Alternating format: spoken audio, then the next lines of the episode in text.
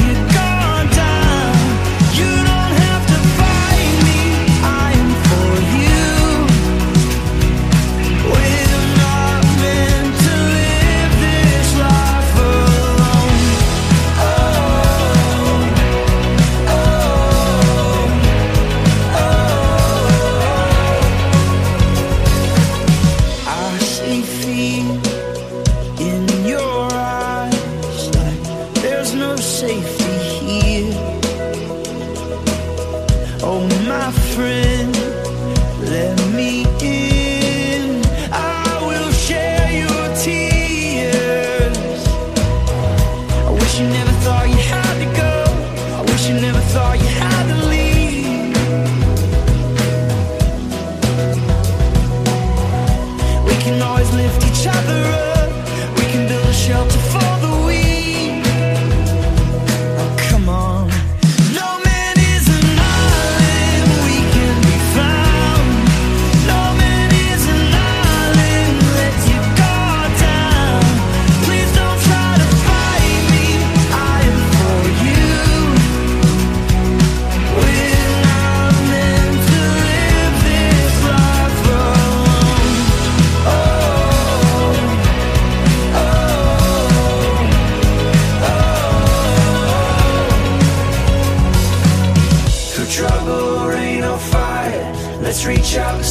something higher. Ain't no life outside each other. We are not alone. Through trouble, rain or fire, let's reach out to something higher. Eyes open to one another.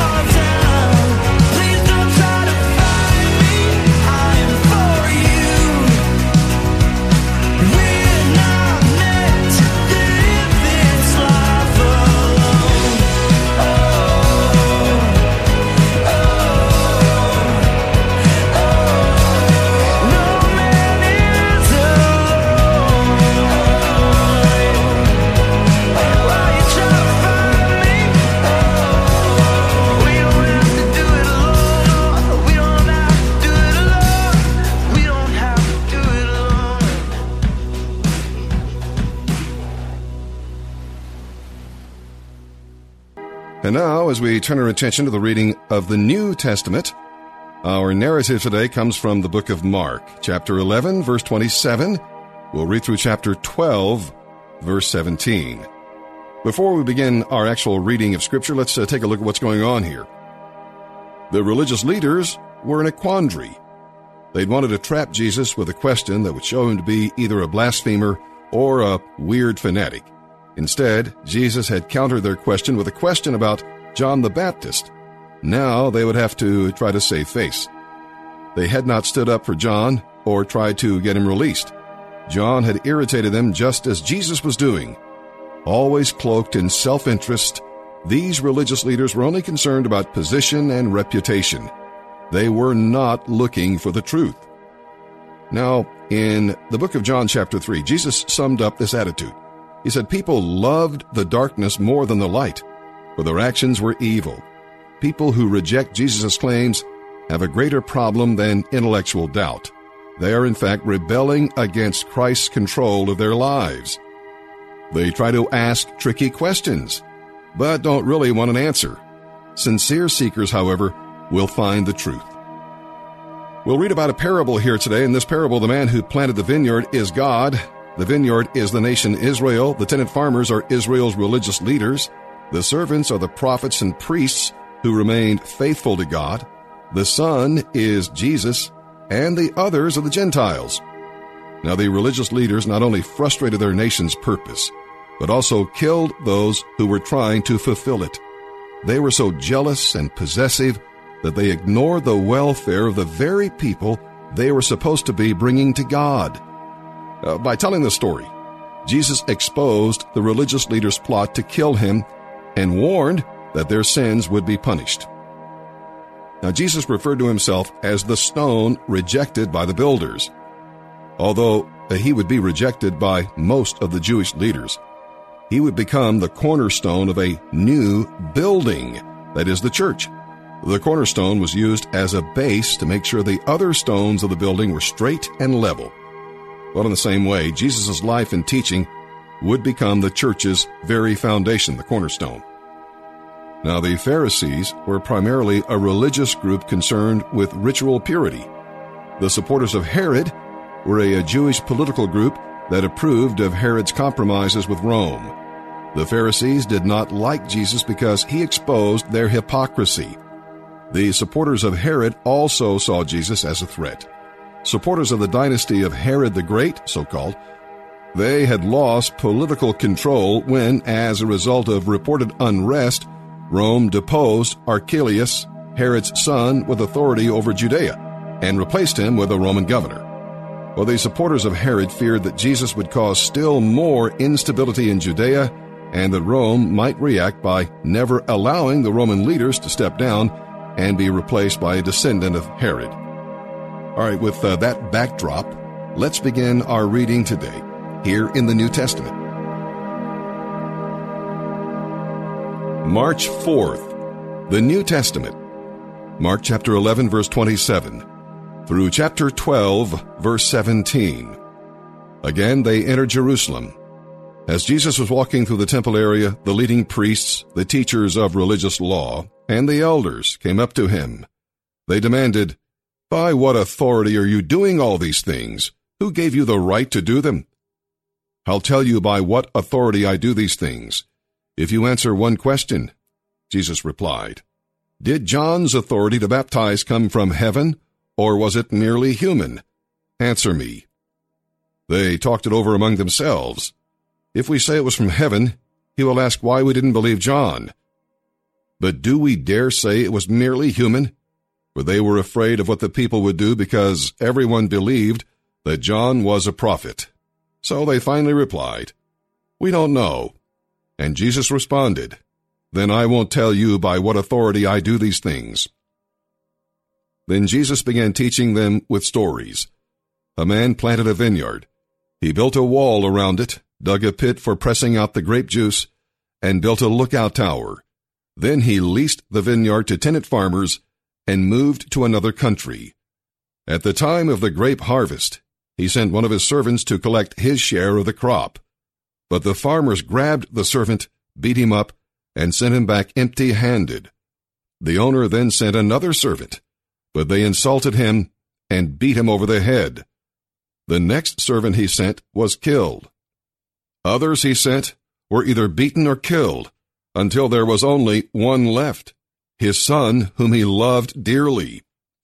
The owner finally sent him, thinking, Surely they will respect my son. But the tenant farmers said to one another, Here comes the heir to this estate. Let's kill him and get the estate for ourselves. So they grabbed him and murdered him and threw his body out of the vineyard. What do you suppose the owner of the vineyard will do? Jesus asked. I'll tell you.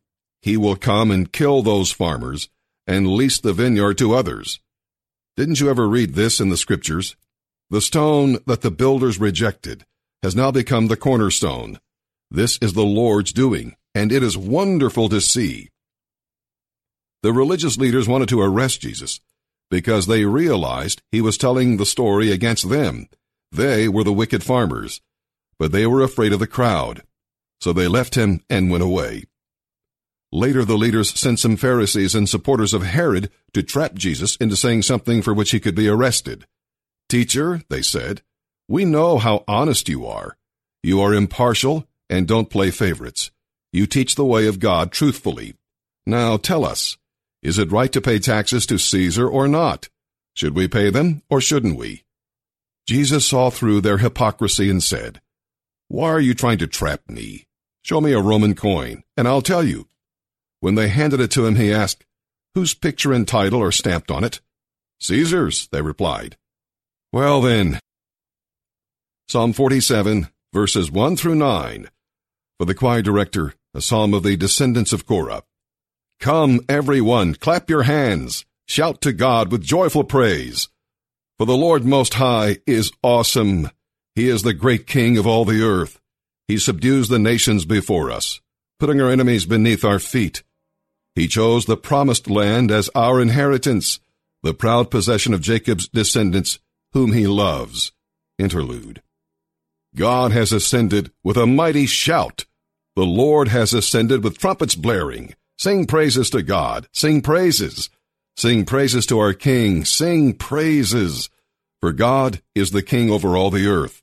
Praise him with a psalm.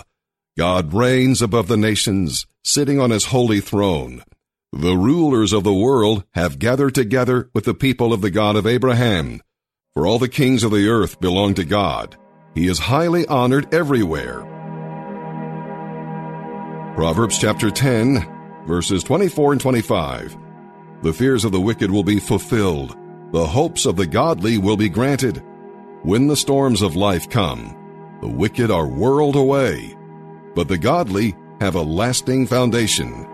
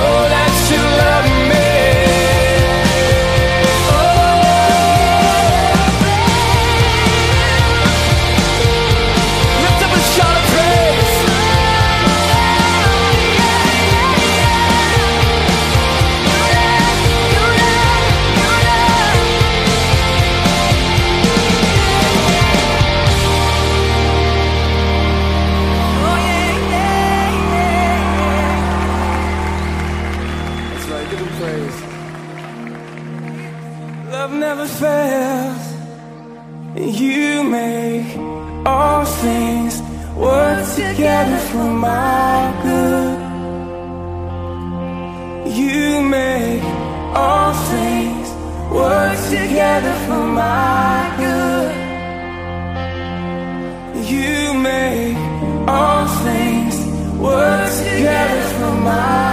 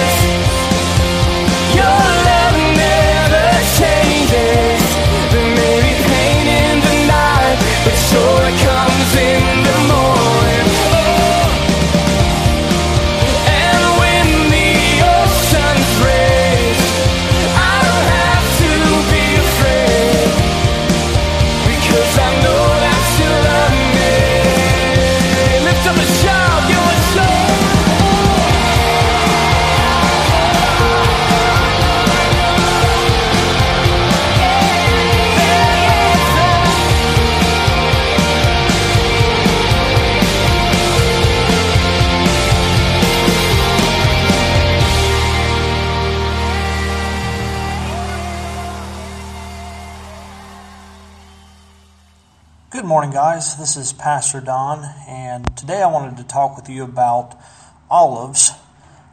That's right, I said olives, and the process which they got to go through in order to be made useful.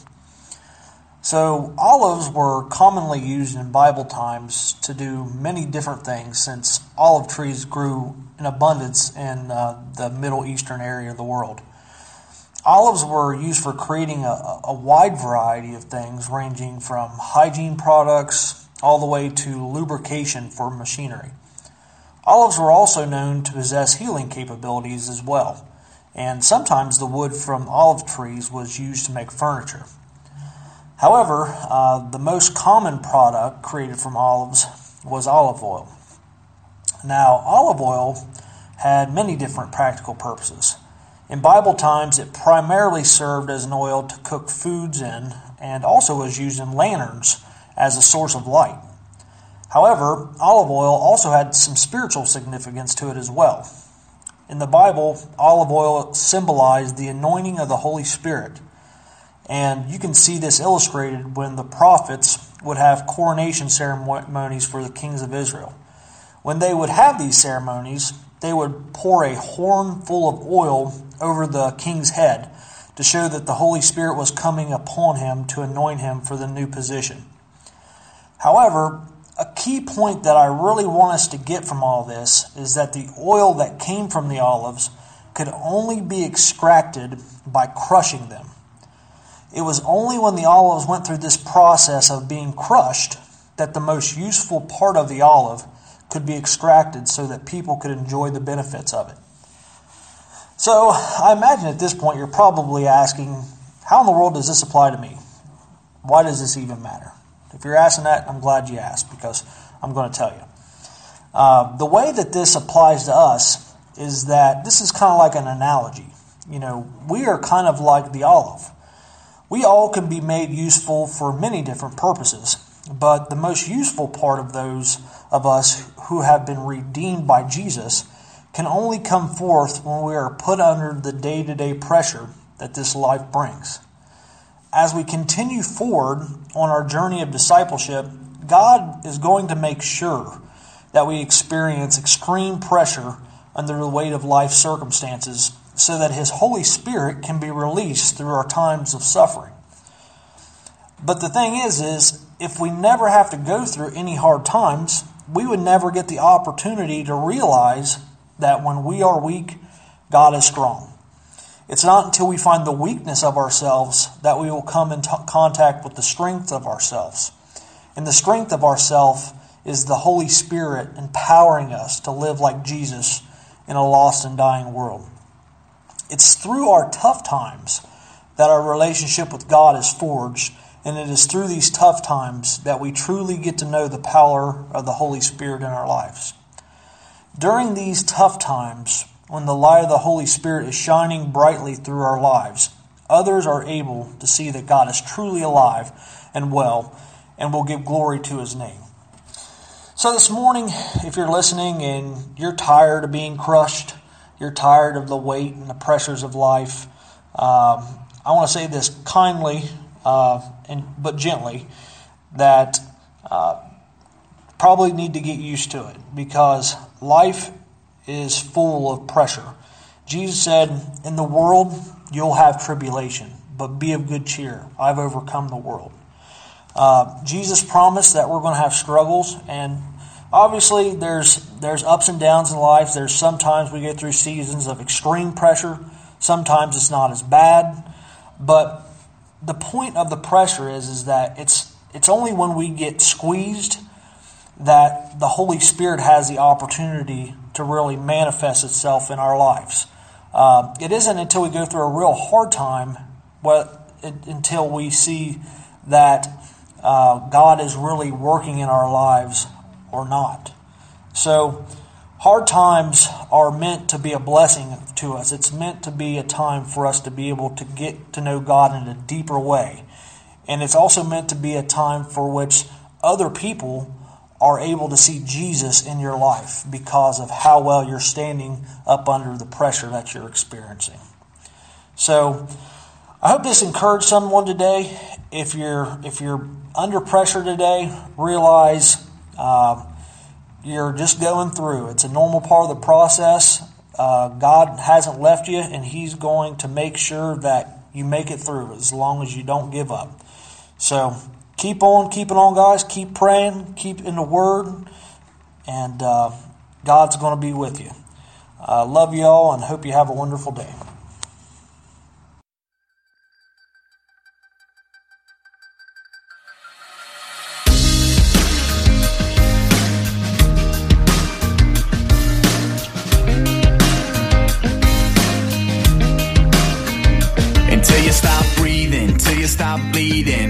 till your heart stops kick drum beating. When it's hard times, when it's long days, and the enemy is right up in your face.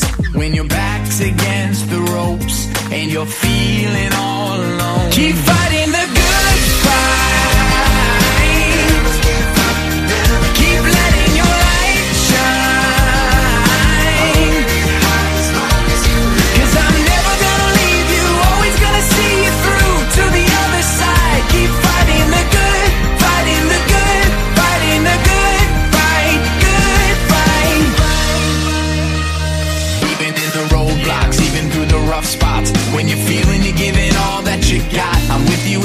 next step, giving you the next breath. I'll be the voice saying you're gonna make it.